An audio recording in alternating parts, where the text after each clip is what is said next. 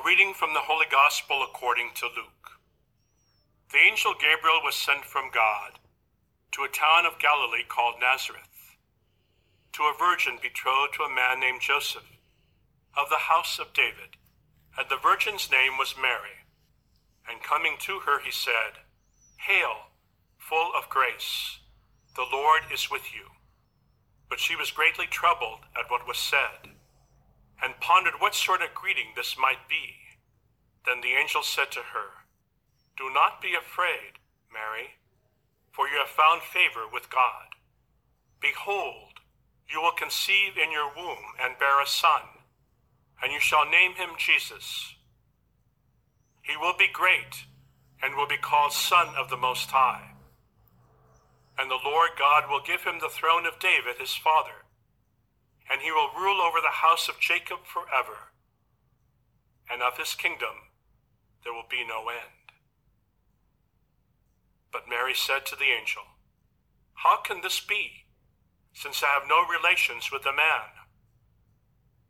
And the angel said to her in reply, "The Holy Spirit will come upon you, and the power of the Most High will overshadow you.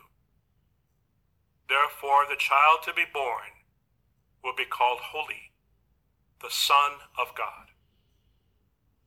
And behold, Elizabeth, your relative, has also conceived a son in her old age. And this is the sixth month for her who was called barren, for nothing will be impossible for God." Mary said, "Behold, I am the handmaid of the Lord. May it be done to me according to your word." Today is the solemnity of uh, uh, the Annunciation, and in, in these days, In this day, we remember when the Archangel Gabriel appeared and announced to Mary that she would have become the Mother of God. And uh, um, reading this Gospel, I had in mind a place that I visited uh, in, in Italy, and this place is called Loreto. Loreto is uh, like uh, a little Palestine, because in Loreto there is the house of Mary, the house in which Mary received uh, the angel. Uh, it's incredible, but uh, Palestine is in Italy uh, because uh, really uh, these uh, uh, these uh, walls that are in uh, in Loreto are the same walls that were um, that are in uh, Nazareth. Uh, that is, uh, uh, the house of Mary was brought um, in in Loreto during the um, Crusade. And uh, the legend said that this house was brought uh, by the angels, but in reality we have found evidences that really the house that is in Loreto is the house of Mary, but was brought by a family. Uh, the name of the family was Angels. That's the reason why they say this house was was brought by the angels, but uh, it's really the house of Mary, because uh, um, evidences uh, uh, showed that uh, it's really the house of Mary. The materials, the, the technique correspond exactly to what were used in the Holy Land. Uh, but not only that, uh, the piece of walls that are in Nazareth and the piece of walls that are in in Loreto, they correspond in a way that is in- incredible. They really match, and uh, they in, in descriptions also in Greek. Uh, and uh, many other elements uh, that really showed that uh, uh, the, this house in Loreto is the grotto in Nazareth. Um, so um, it's very um, it's very moving to go to Loreto. If you ever have uh, the chance to come to Italy, uh, go into this pilgrimage in Loreto. Is uh, um, on is uh, uh, uh, north of Rome. Um, and it's a, a very beautiful place.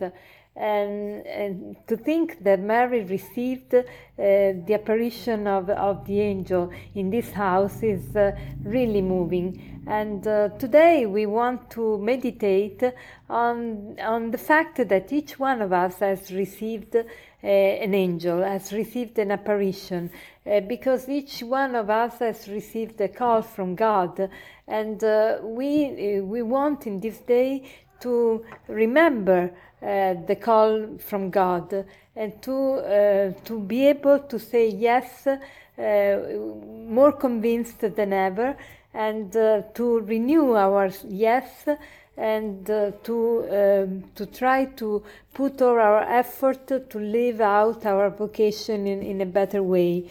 And uh, we ask Mary to do, uh, to help us in this uh, in this uh, uh, enterprise.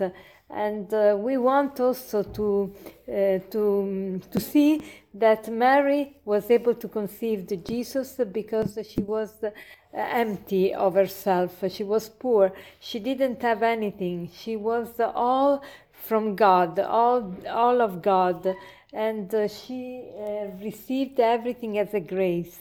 She was full of grace because she was empty of herself.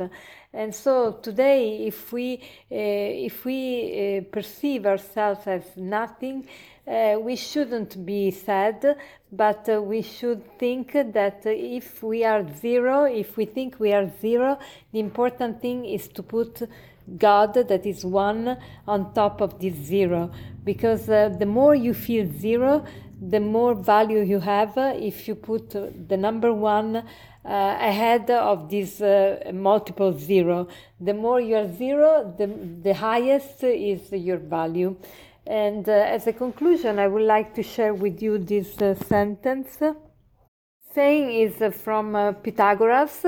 He said, "The two shortest and oldest words, yes and no, are the ones that require the most thought. The two shortest and oldest words, yes and no, are the ones that require the most thought." Have a blessed day.